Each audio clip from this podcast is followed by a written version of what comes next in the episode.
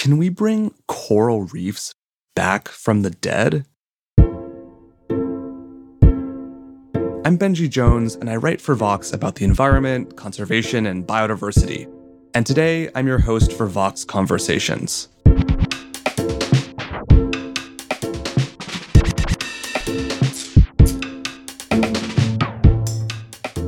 I've had the privilege of scuba diving on a coral reef, which can be a pretty magical experience. You get to enter another world, full of life and color. I've been followed by a giant manta ray.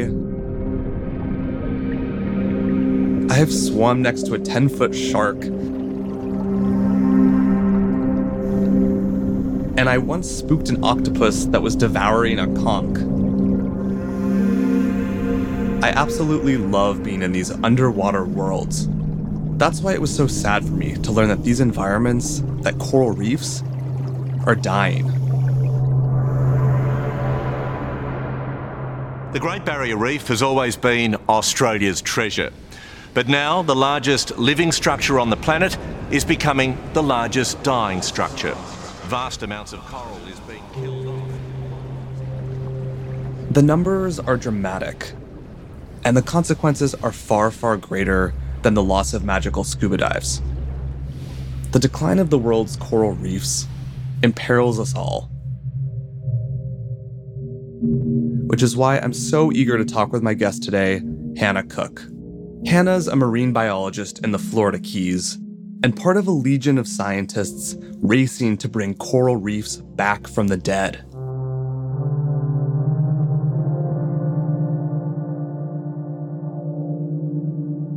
I gotta say, I report on a lot of solutions to protect and restore ecosystems that fail or even backfire. But this seems different, and it might just work. Hannah is a researcher at the Mote Marine Laboratory and Aquarium, and as far as I'm concerned, she's living the dream.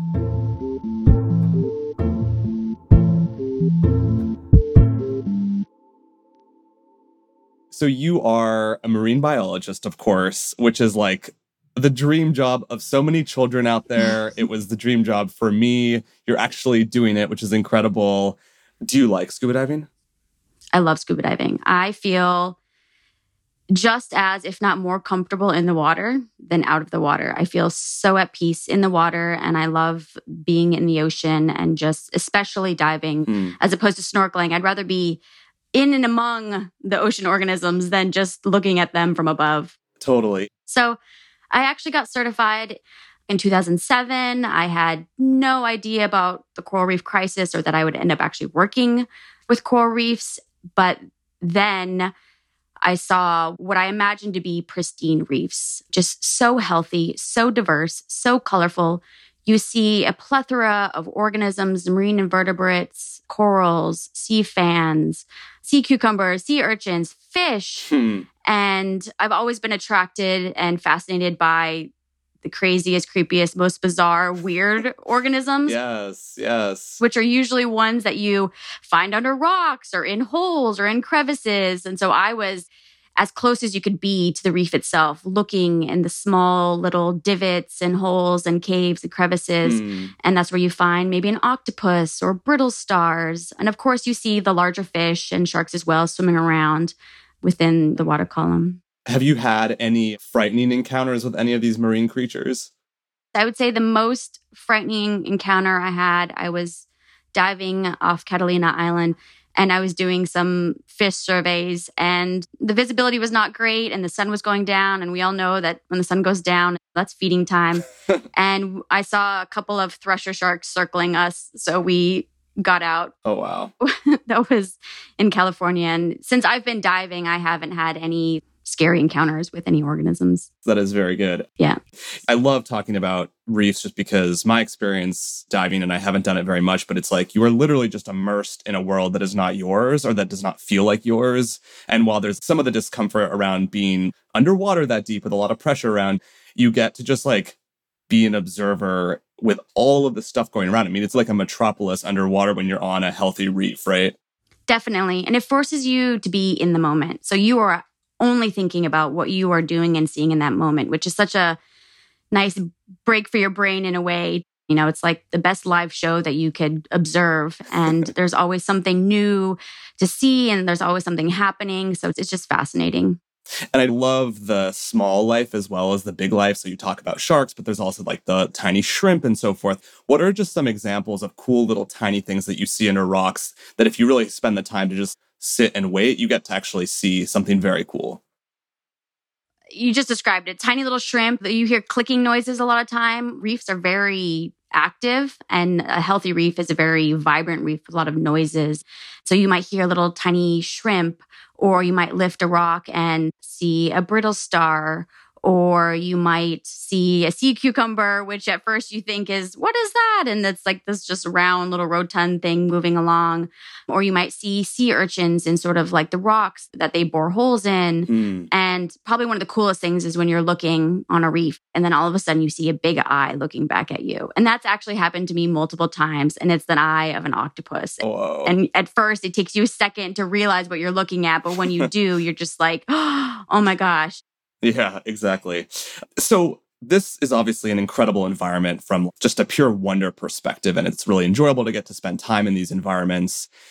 I'm just curious, like, to the average person who has not had the opportunity to go diving, like, why do reefs matter? What is so important about these ecosystems beyond just like the recreational value of them? So coral reefs are some of the most diverse and important ecosystems on the planet. They provide a wide range of economic, environmental, and ecosystem services, you know, beyond just food and recreation and tourism, but they also protect shorelines. So they absorb wave energy and storm energy and protect organisms, including humans, that live on coastlines and shorelines. They provide food, shelter, habitat to other reef organisms. They only cover less than 1% of the ocean floor, but support more than 25% of all marine species. Wow. They're a source of major oxygen producers. So the majority of oxygen on the planet, coral reefs support that through marine microbes and marine algae. They're also considered the medicine cabinets of the 21st century. A lot of medicines and treatments have been developed through organisms that are found on coral reefs, including novel building materials as well. Wow. And in terms of like tourism and economic services, they're worth about $375 billion every year globally. Okay. That's a big list.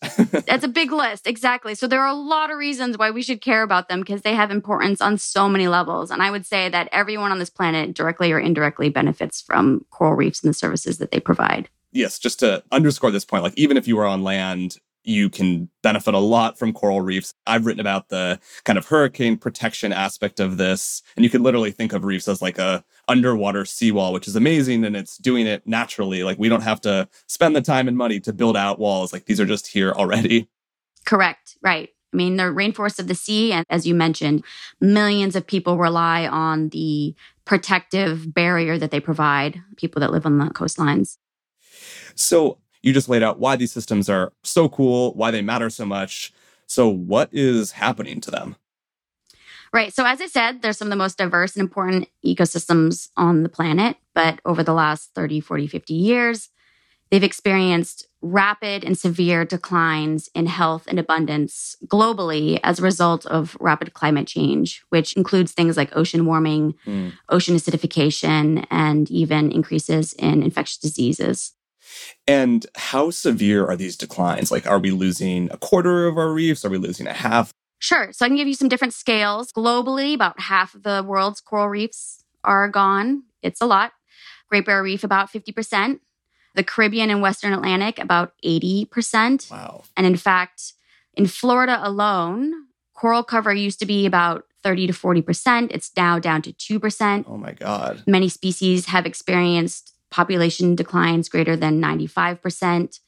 So in terms of like expectations or predictions with coral cover loss, there's actually predictions that 90% of our coral reefs will be gone by 2050. Wow. So if we don't intervene, if we don't continue to try to reduce carbon emissions and do things like restoration, And just on the climate change side of this, that is kind of like a double punch for reefs, right? Because you have not only the warming waters, which can push coral past their limit of what they can tolerate, but also it's making oceans more acidic. Is that right?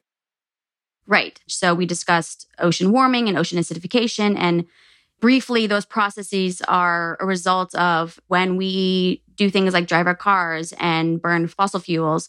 That produces carbon dioxide that goes into our atmosphere, and that acts as a greenhouse gas, which traps heat in our atmosphere and warms the planet. Well, with an excess of these activities, you have an excess of CO2 going into the atmosphere. And as a result, CO2 is increasing and the temperature is increasing. Yeah. Well, the ocean acts as a global life support system. It helps regulate the climate of the planet. And it does that by absorbing heat and CO2 from the atmosphere. And a consequence of that is if the ocean is absorbing atmospheric heat and atmospheric CO2, then the temperature of the ocean is increasing and it's also absorbing more CO2. So a consequence of that is that actually the pH will drop and it becomes more acidic. And that acid is like literally can start to erode some of the skeletons of animals in the ocean, right? Right. So a consequence of ocean acidification is that basically the chemistry of our water is changing, and the consumption of carbon ions makes it difficult for organisms to undergo a process called calcification or secrete calcium carbonate skeletons or organisms. So for example, a lot of organisms have calcium carbonate skeletons like corals or like the shells, like the bivalves, the mollusks. Even algae have some sort of calcium carbonate sort of protective structure. And so what happens is it can make calcification and secreting those calcium carbonate structures more difficult. But as also a consequence, the pH is dropping and our ocean is becoming more acidic. And so you can think about, there's probably that example where your parents would say, oh, drinking all that soda is going to rot your teeth, you know, because it's acidic. And so if you ever did that experiment in science class where you put a shell or a tooth in a soda and watch it dissolve over time, it's sort of the same. Right. And so we've actually seen a 0.1 pH units drop since pre-industrial times, but that actually, it's a logarithmic scale. So that actually equates to about a 30% increase in acidification in our ocean since pre-industrial times. Wow. And they've actually predicted that that could increase by another 120% by the year 2100 if CO2 emissions continue at current rates. So this is all very bad. And I think even relative to other ecosystems, things are pretty severe in the coral reefs of the world. But before I go on to the more hopeful side of the story here, which I'm really excited to get into, I just wanted to ask the very basic question, which is, what is coral? Because understanding this seems key to how you're working to save the reefs. I think most people think of coral as like rocks on a mantle or something, but coral isn't a rock, right? Right. It's an animal. It's a colonial animal that lives in symbiosis with other organisms like single-celled algae and microbes and bacteria. But it is an animal, and at the very basic form, you have a polyp, which is one animal, and it has a mouth and a ring of tentacles, and it forms the colony by budding and dividing and producing thousands of those polyps.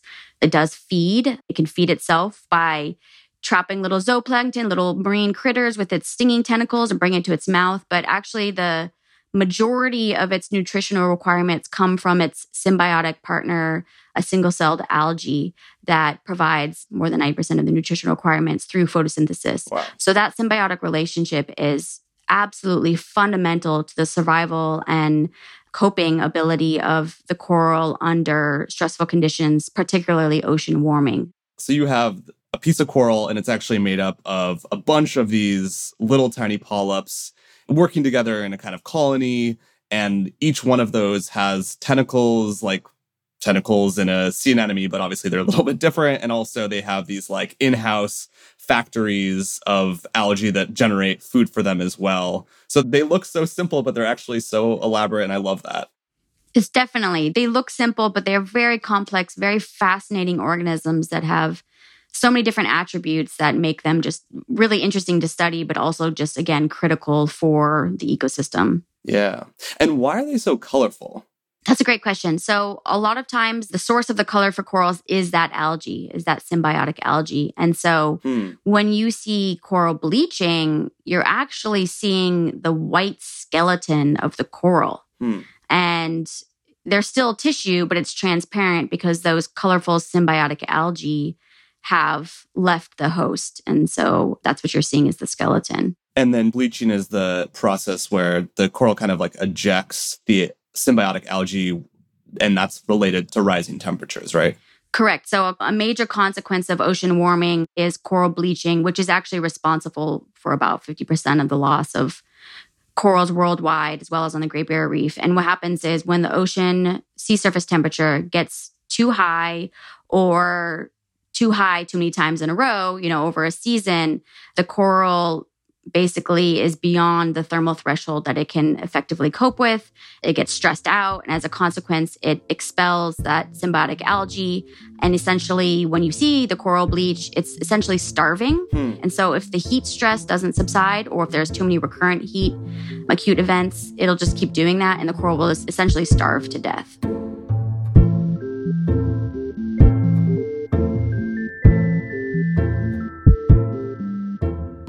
So that all sounds pretty dire, but there is hope. And at the center of that hope is the work of marine biologist Hannah Cook and her colleagues. She'll tell us about underwater forests made of PVC pipes, tricking coral into thinking day is night, and other cool feats of marine science after the break.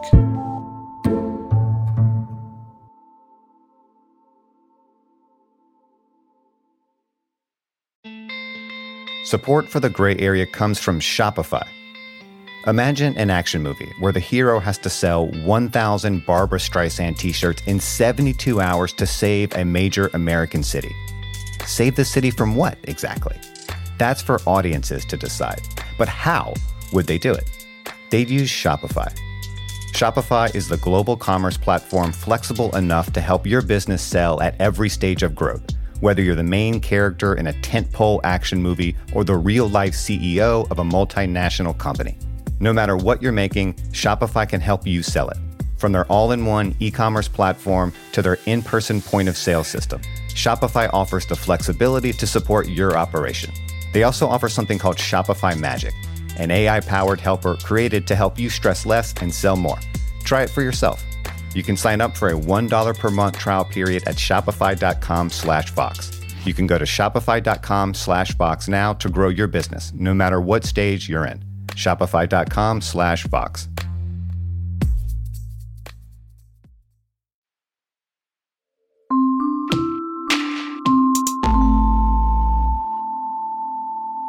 So one of the reasons why I wanted to talk to you is because you are among the scientists who are working to address this problem, to address the decline of reefs. And beyond putting a cap on carbon emissions, which is obviously a very important part of solving the decline of reefs, you can also restore reefs, which I've read a bit about. Is this a bit like restoring a forest, planting trees? The concept is exactly the same. It's active restoration. You are propagating organisms and then putting them back out in their natural habitat. And so can you literally plant coral on like a degraded reef? Yes, and that's one of the primary interventions that we carry out. So it involves taking corals from the wild and cutting them into small replicate pieces and then growing them out in a land or field nursery.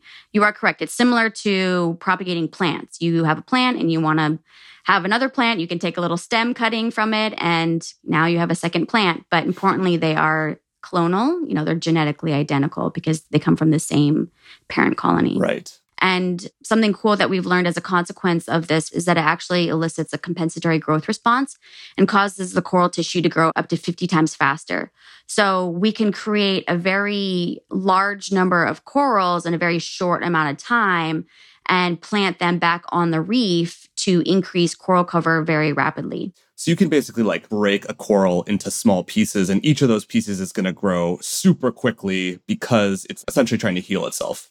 Exactly. And also because we grow them in sort of stable, optimal conditions, that promotes even faster growth. When we rear and produce and grow these corals in a land-based nursery, we don't have things like sedimentation and predation and whatnot. So we can really just facilitate that faster growth. And I want you to just describe what some of these nurseries look like, because they're pretty cool. Like, you think of a nursery of baby trees or plants for your garden, but these are nurseries of tiny pieces of coral growing. And some of them are like hanging on these elaborate PVC pipe, fiberglass trees underwater in the ocean.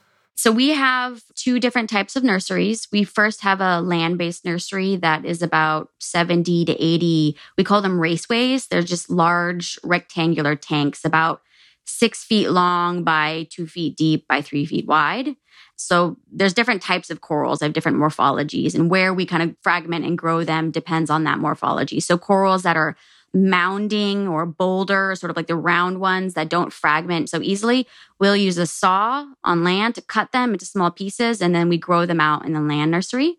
But for the branching corals, because they produce branches, you can easily snap off those branches, and we hang them from little pieces of monofilament line on those PVC trees that you just described. They're basically a PVC tree that has different arms, and we can really quickly just hang those little pieces of coral fragments, and they grow really quickly in the field nurseries. And it's basically just these PVC trees, about an acre, on a sandy bottom habitat away from reefs and people. And we have about a few hundred trees with tens of thousands of coral fragments growing on them. Wow. And so the idea is that you'll eventually actually plant these or glue these pieces of coral onto a natural reef. And I love to think about just the challenge that is involved in working an underwater condition. And I know this is like a normal thing for you. When I'm underwater, I'm just mostly on the verge of panicking. So I imagine it's like hard to actually go around gluing coral to the ground. Like, that is your work. What does that actually look like? Are you using glue underwater? So primarily I use epoxy to put corals on the reef, but we also can use nails and zip ties. And so what that looks like is, we call it a plug. It's a little ceramic plug with a circular head and a little stem. If the coral is on that, we'll snip the stem off, and then we'll just epoxy it to the reef. And if we are working with the branching corals, then we can hammer a nail into the reef and zip tie that coral to the nail. And our methodology is to actually outplant replicate fragments that are from the same parent colonies. So they're clonal, and we'll actually outplant them in little clusters. And the reason why we do that is because over time they'll grow, and when they come in contact with each other, they'll recognize each other as self and fuse and form a larger colony faster. Okay. So we just talked about breaking coral up and speeding up its growth that way, and then creating more coral to put on the reef. But I know that there's also this other side of restoration that involves actually getting corals to breed. They are animals, so they do breed. How do you get corals to breed? And then how do you use that for restoration? That's a great question. So historically, coral restoration was primarily based off of this coral gardening methodology, which is the fragmentation of corals. That's a form of asexual reproduction, but corals also sexually reproduce. And most species, about 85% of them, are broadcast spawning species. And what that means is, during annual mass synchronized spawning events, the colonies will release gamete bundles. So most species are hermaphrodites, and they produce eggs and sperm. And so they will sexually reproduce through these annual reproductive cycles by releasing these gametes into the water column. And so this is literally like you're seeing a couple days a year, a kind of like eruption of sperm and eggs that are just coming out of the corals in these little packets. And then is the idea that different individuals will mix with each other? Like, how does it actually produce offspring? So each parent hermaphrodite releases eggs and sperm into the water column, and then eggs and sperm from different parent individuals will fertilize each other to form an embryo. That embryo then will develop into a planula larvae that can actually swim or disperse through ocean currents. And then once it receives the correct cues from a healthy reef, it'll actually settle back onto the reef. Then through asexual reproduction, it forms the colony by budding and forming new polyps. This reminds me of cicadas that erupt from the ground all at once every so often. Yeah. How do the corals know how to sync up with each other so that they can mix at the right time? So because corals can't talk to each other, they rely on a very specific set of environmental cues to regulate the timing of gamete release. And some of the major cues include ocean temperature, but also solar radiance and the lunar cycle. So in general, the ocean temperature influences what month or months the corals will spawn, while the lunar cycle will dictate what nights. And then the sunset, moonrise times can regulate what hour that the corals will actually release gametes. Wow, that's very cool. So if you are interested in populating a reef that is dying with new coral, why does this come into play? Like, why is breeding important? First of all, it's important because it's a really important source of genetic variation. So as we already talked about, the asexual restoration, where you just produce a large number of different, we'll call them genetic varieties. You only propagate a limited number of genetic varieties. Whereas with sexual reproduction, consequence of genetic recombination is that genes get shuffled and then offspring inherit different combinations of traits from the parents. Exactly as it happens in humans. We're all produced through sexual reproduction and we all inherit different combinations of traits from our parents. Mm. And the reason why this is important is for a few buzzwords. I'll say genetic diversity, resilience, and adaptive potential. And I'll explain what those mean. So imagine you have a population that was produced through the asexual fragmentation where, let's say you have 1,000 corals, 1,000 colonies, but they all came from the same parent colony. So they're all genetically identical. They're clonal. Well, now imagine that a new disease comes through and that genetic variety happens to be susceptible to that disease. All 1,000 of those colonies are very likely to respond in the same way. And if they're susceptible, that population has a higher risk of going extinct. Right. Whereas with a genetically diverse population where it's breeding, it's producing offspring with different traits, you're more likely to have different individuals that have different traits that actually allow them to survive, cope, and carry on the population. So not everyone will survive, but the idea of natural selection. So the idea is that some of them will survive and carry on the population. Right. So when you break a coral into pieces, all those pieces are genetically identical. So if one is susceptible to a disease, then they all might be. Whereas if you are breeding corals and you have tons of babies, each one of those is genetically distinct. And some of them might just naturally have some kind of resilience or resistance to, in this case, disease. And that is obviously a benefit if you're trying to think about the long-term viability of a coral reef. Definitely. And so the other quick benefits of reproduction are that it can replenish a depleted adult population after a disturbance. So say there's a disease or bleaching event, some individuals die, the survivors can replenish the population. Also, because the larvae can swim, they can disperse to other reefs, other populations, and support really important processes called gene flow. And then finally, the other reason why it's important to breed corals, why I even have a job, it's actually quite sad, is because most of the most important species on the Florida Reef Tract or Florida's coral reef are actually not reproducing anymore. So we're failing to see new generations of corals show up on our reefs.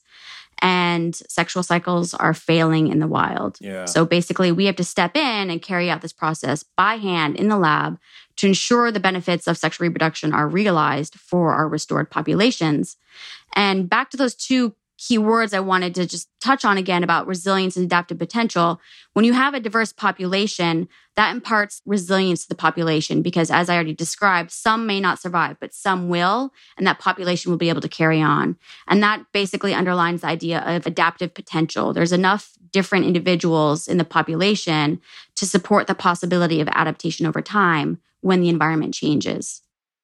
So you mentioned, like, this is why it's so important that scientists step in to help corals breed. There are so few of them that this isn't even happening on its own. How do you do that? Like, are you going out to sea and collecting these packets of eggs and sperm, or is this mostly happening in the lab? Well, actually, we have a few different strategies. One strategy is to go out to remaining wild populations, which there are not that many and they're quite small, but there are a few. So we can go out and we can collect gametes in situ, meaning in the environment when they actually spawn.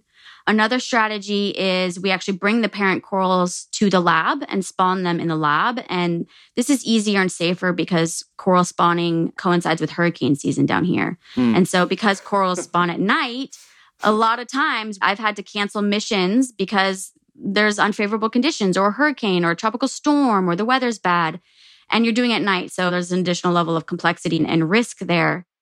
Right. So to aid with coral sacks, you're basically have to boat out at night.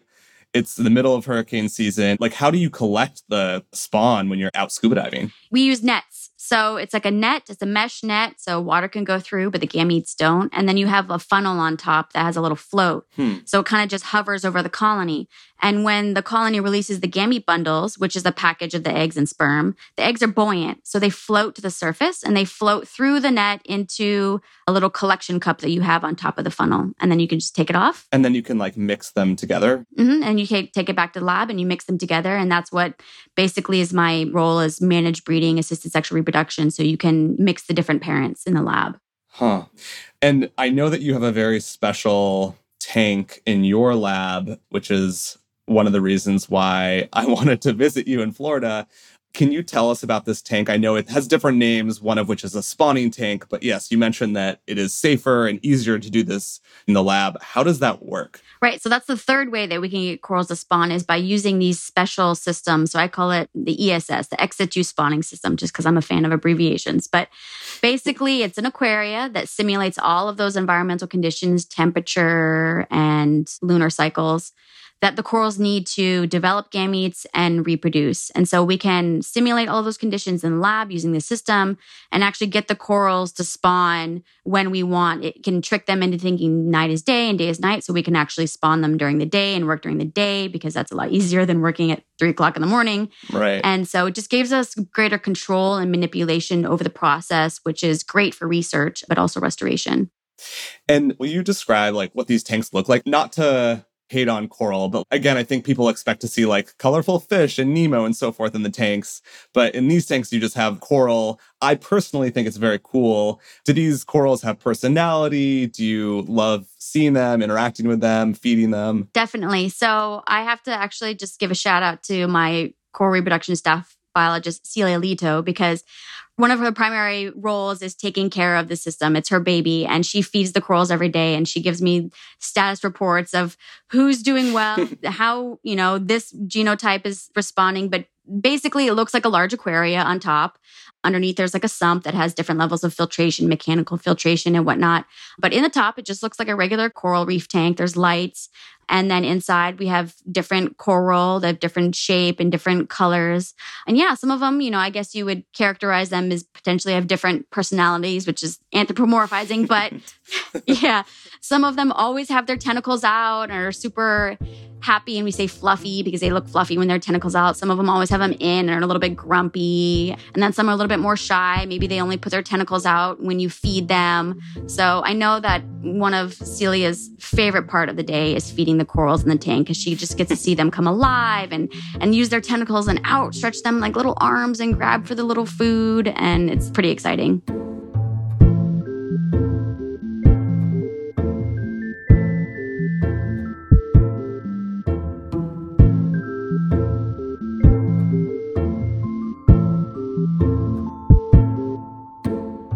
So this breeding and restoration work is all well and good.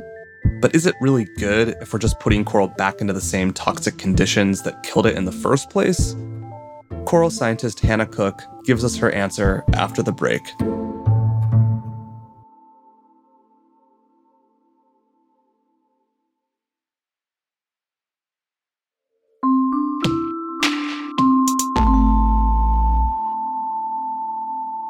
So we talked about the value of breeding because it just creates all this genetic diversity, which really helps when you're thinking about restoration. But there's also like a step beyond that that is really centered to your work, which is like thinking about which traits different types of corals have, whether it's resistance to disease or more tolerance to rising temperatures, things that coral is struggling to survive under in the wild.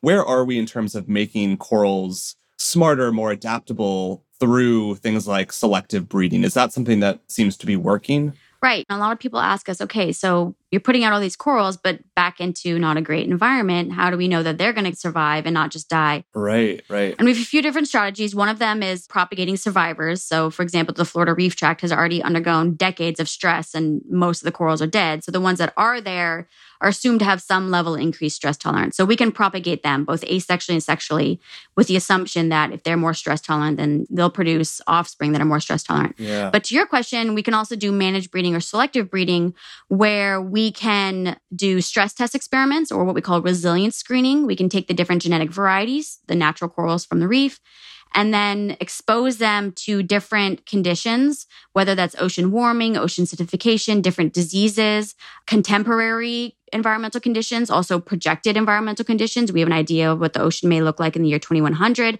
So we can test these genetic varieties under all these different conditions, find which ones are disease resistant or more thermally tolerant.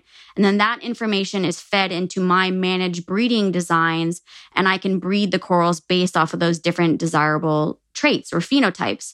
And so first of all, we need to know what are the mechanisms conferring those traits and can they be passed on to offspring? And if they can, then we can breed corals that are disease resistant and thermally tolerant. And so that kind of gets at like individual stress tolerance. Yeah. And so we're putting out corals that are individually more stress tolerant. And then by putting out a diverse population, we impart resilience to the population. So you can look at like individual resilience and then population resilience. So we're kind of like hitting all those points and making sure we're putting out stress tolerant individuals, but also genetically diverse populations. Right. So you have like this raceway, this tank outside with corals growing in it, and you can literally crank up the heat or something to a temperature that might be the ocean in 15 years, see which ones survive. And then the next step is like figuring out whether if those corals that survive have babies, whether those babies can also survive those higher temperatures. And that's over time, you could potentially like breed a new crop of coral that's in this case able to tolerate these higher temperatures. Correct. Yes. We can try to breed to combine different beneficial traits. So an example would be, you know, if you wanted to produce a human that had a certain hair color, a certain eye color, you could do the pedigree and the different breeding to sort of create that. And it's the same thing with corals. But I just want to highlight, we don't want to create one really fit or really awesome, one or two. Like a super coral. Exactly. We don't want to just create a couple because the reason why is, again, the environment can always change. And even though that individual might be, let's say, the fittest at this point in time, the environment is always changing. And in the future, it may not. So that, again, that's why diversity in sexual reproduction is so important. And have you discovered any corals that seem to be resistant to heat or disease or other threats? Yes. So it's been documented in many studies, many corals and many reef basins that thermal tolerance has a heritable component, meaning it can be passed on from parents to offspring. So the idea is there we can do selective breeding based off of thermal tolerance, which is great because coral bleaching and mortality related to that is one of the main drivers. The second one is disease. And that's really important for us in this region because this region has particularly bad disease outbreaks. Yeah, I've seen that. It's crazy. Right. We have the worst recorded disease outbreak in recorded history. So there's a lot of work done on coral disease in this area. There's different diseases that affect different species and species complexes, but we have found that depending on species and disease, there are different genetic varieties that are disease resistant. And so right now we're trying to understand what is the mechanism underlying that resistance. And if we can understand that, then we can figure out how to manipulate it and use it to our advantage for selective breeding. Do these corals get like special treatment or special like spaces in the tanks because they're like, we're resistant? No, they don't get special... any special places. They're just within the nursery with everyone else. Because again, like some might be disease resistant, but they're not thermally tolerant. So we keep everyone and we keep everyone together. But we do have a few genets that we do speak very highly of and are very sought after for research and restoration because they are disease resistant and they have other beneficial traits. Genets are like genetic individuals? Exactly. Genets are different genetic varieties. So that's the term we use for corals. Another word you might hear is like genotype. Right. But it's basically different genetic individuals. Okay, so when we think about restoring reefs and making sure that corals have the best chance of surviving when they're planted, there are other threats, including a lot of algae, at least in Florida. And I know that your lab, you guys also have these crabs that one of your researchers is working on that could be deployed on the reef along with restoration to help get rid of some of this algae that could potentially impede the growth of coral. Tell us about this army of crabs. Before I actually explain the crabs, I want to explain why we need the crabs, because I think that's really important. There are multiple reasons why coral sexual cycles are failing in the wild. One of them is that the populations are so small and degraded, they're not dense enough to support fertilization. So you can imagine like having a few colonies really far spread out and those tiny microscopic gametes trying to find each other in the ocean. That's really difficult. Or corals might be spawning at different times because those environmental cues break down. And so if they don't spawn within the few hours of each other, the gametes will die because they're only viable for a few hours. One of the other reasons, though, that we're not seeing new coral babies show up on our reefs is because there's been a shift in this region from coral-dominated to algal-dominated reefs, primarily driven by the loss of a really important grazer, the long-spined sea urchin, diadema. There was a major die-off in the late 70s and 80s because of a disease, and the population never really recovered. So as a result, our reefs are just covered in turf and macroalgae. And try to imagine a tiny little larvae trying to find a place on a reef, an open habitat, open real estate to settle. It's just like covered in like a mushy carpet, basically. Yeah. And so there's no place. And if it does settle, it just gets outcompeted by the algae. So we have a major problem. Our reefs are covered in algae. And so Dr. Jason Spadaro, his research is to figure out, can we see increased coral recruitment with the help of these Caribbean king crabs, spider crabs, because they are great grazers. First of all, love the image of crabs doing such a good service, because these things are like pretty gnarly looking. They look like live moving rocks. And this researcher, as you mentioned, Jason, he just has so many crabs in his lab, right? And potentially they could be the janitors of the sea if these experiments prove out.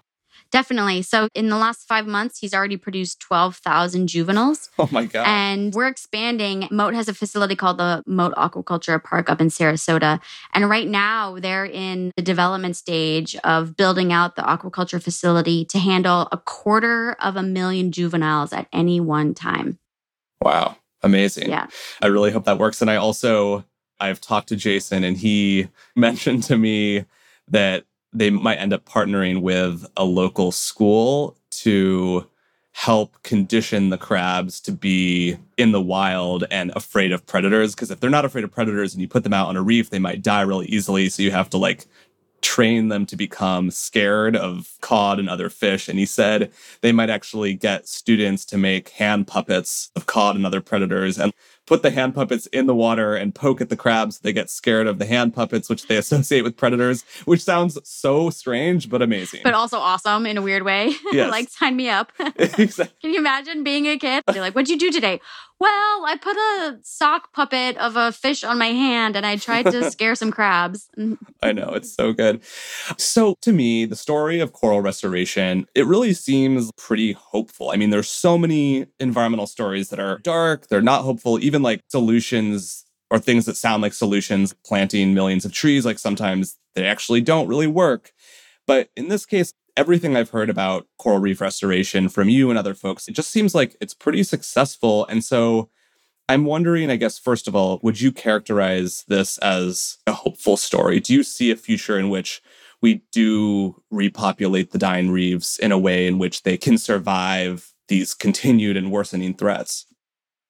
Yes, I would say that we are hopeful. I mean, without hope, I think it would be hard to get up and go to work every day if you didn't at least believe that there was a chance to make a positive impact.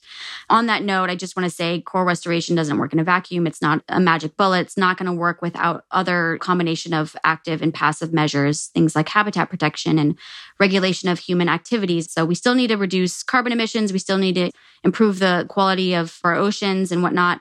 But yes, we have a lot of reasons to be hopeful. And even in the last few years, I've made some observations that provide hope to myself. And just as an example, in 2020, we documented the first outplants of a slow-growing massive species to reach sexual maturity and spawn in nature after restoration. And this was the first case of this ever recorded. The reason why it was such a big deal is because in stony corals, sexual maturity is size-dependent, not age-dependent. So they have to be a certain size before they can produce that first generation, and they only reproduce maybe once a year. And it can take years or decades for a larvae to settle on the reef and then grow to the size to be reproductive. So, you know, with coral restoration, our goals are to develop interventions for restoration, but also to accelerate timelines because corals grow so slowly, for example, millimeters to centimeters a year. So it takes a long time to do these processes, whether that's asexual fragmentation and grow out or sexual reproduction. So anything that accelerates the timelines just promotes faster population and reef recovery. And so the ultimate goal of all of restoration should be to get restored populations to a sexually mature, self-sustaining state with enough diversity that they can cope with environmental change. And so that's what we're showing is that we can actually produce reproductive colonies in 5 years. So that takes that many years off of waiting for those corals to reproduce in nature and produce those next generations. I mean, which is to say, like, this is working. Like, you've seen this happening now. Definitely. And every year I document more and more of Mote's restored populations coming online in terms of sexual maturity, reaching these developmental milestones within expected timeframes. And so it's super exciting every year to go out and see a new population that's ready to be parents. And what is it like to see a coral spawn? That sounds kind of exciting. A lot of people equate it to like reverse snowfall. It's different for each species. For some, it's instantaneous and it all happens at once. And for some, it's like a slow dribble over an extended period of time. But for the species that I saw, the mountainous star coral, basically you're just sitting and waiting and watching it. And it'll give you a little signal. It'll do something called gamete bundle staging where it'll move the gamete bundles into the mouth and you can actually see it. And when you see this, you know that spawning is imminent. And then you literally just hover there as quietly, as calmly as possible. And then all of a sudden, just instantaneously, the entire colony will erupt and these colorful little orbs come out. Wow. And then they hover for a second and then they slowly float up to the surface like a snow globe in reverse. Wow. That is amazing. I would love to see that. Like, obviously, success requires that we can continue to respond to warming and other threats in terms of building corals that are resilient to them.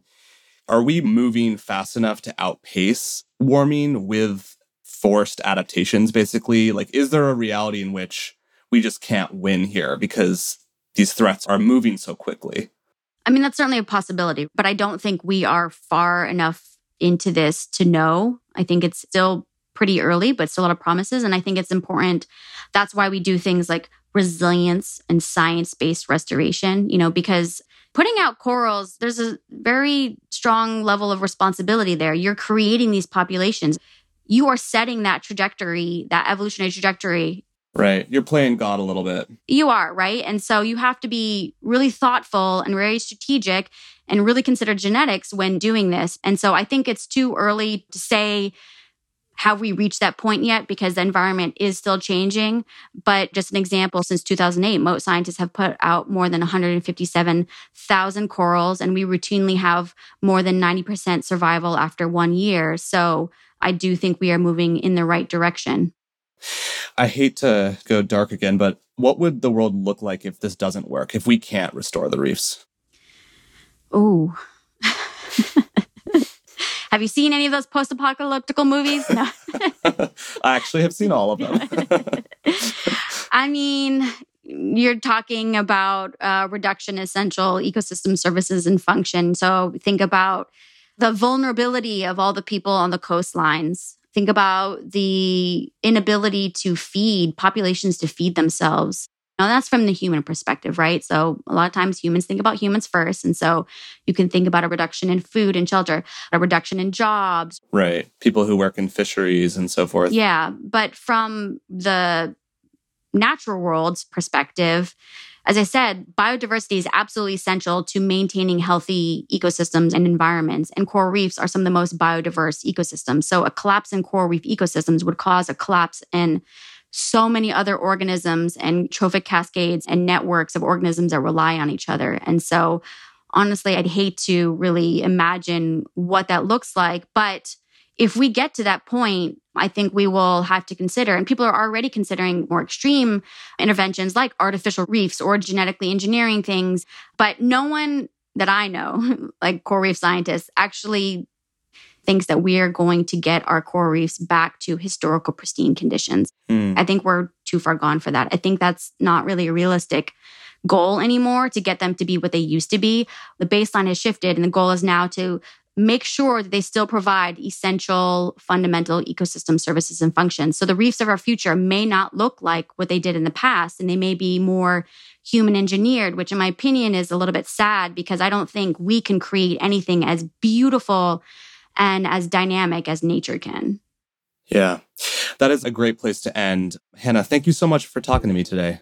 Thank you so much for the opportunity. It was great to meet again and chat up. And if you do want to see coral spawning, let me know, and maybe one time we can get out and go see some rare events in the ocean. Yes, I want to see reverse snow. Awesome.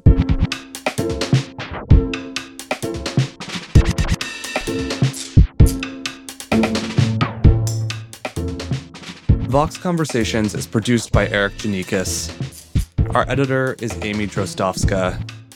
Patrick Boyd mixed and mastered this episode.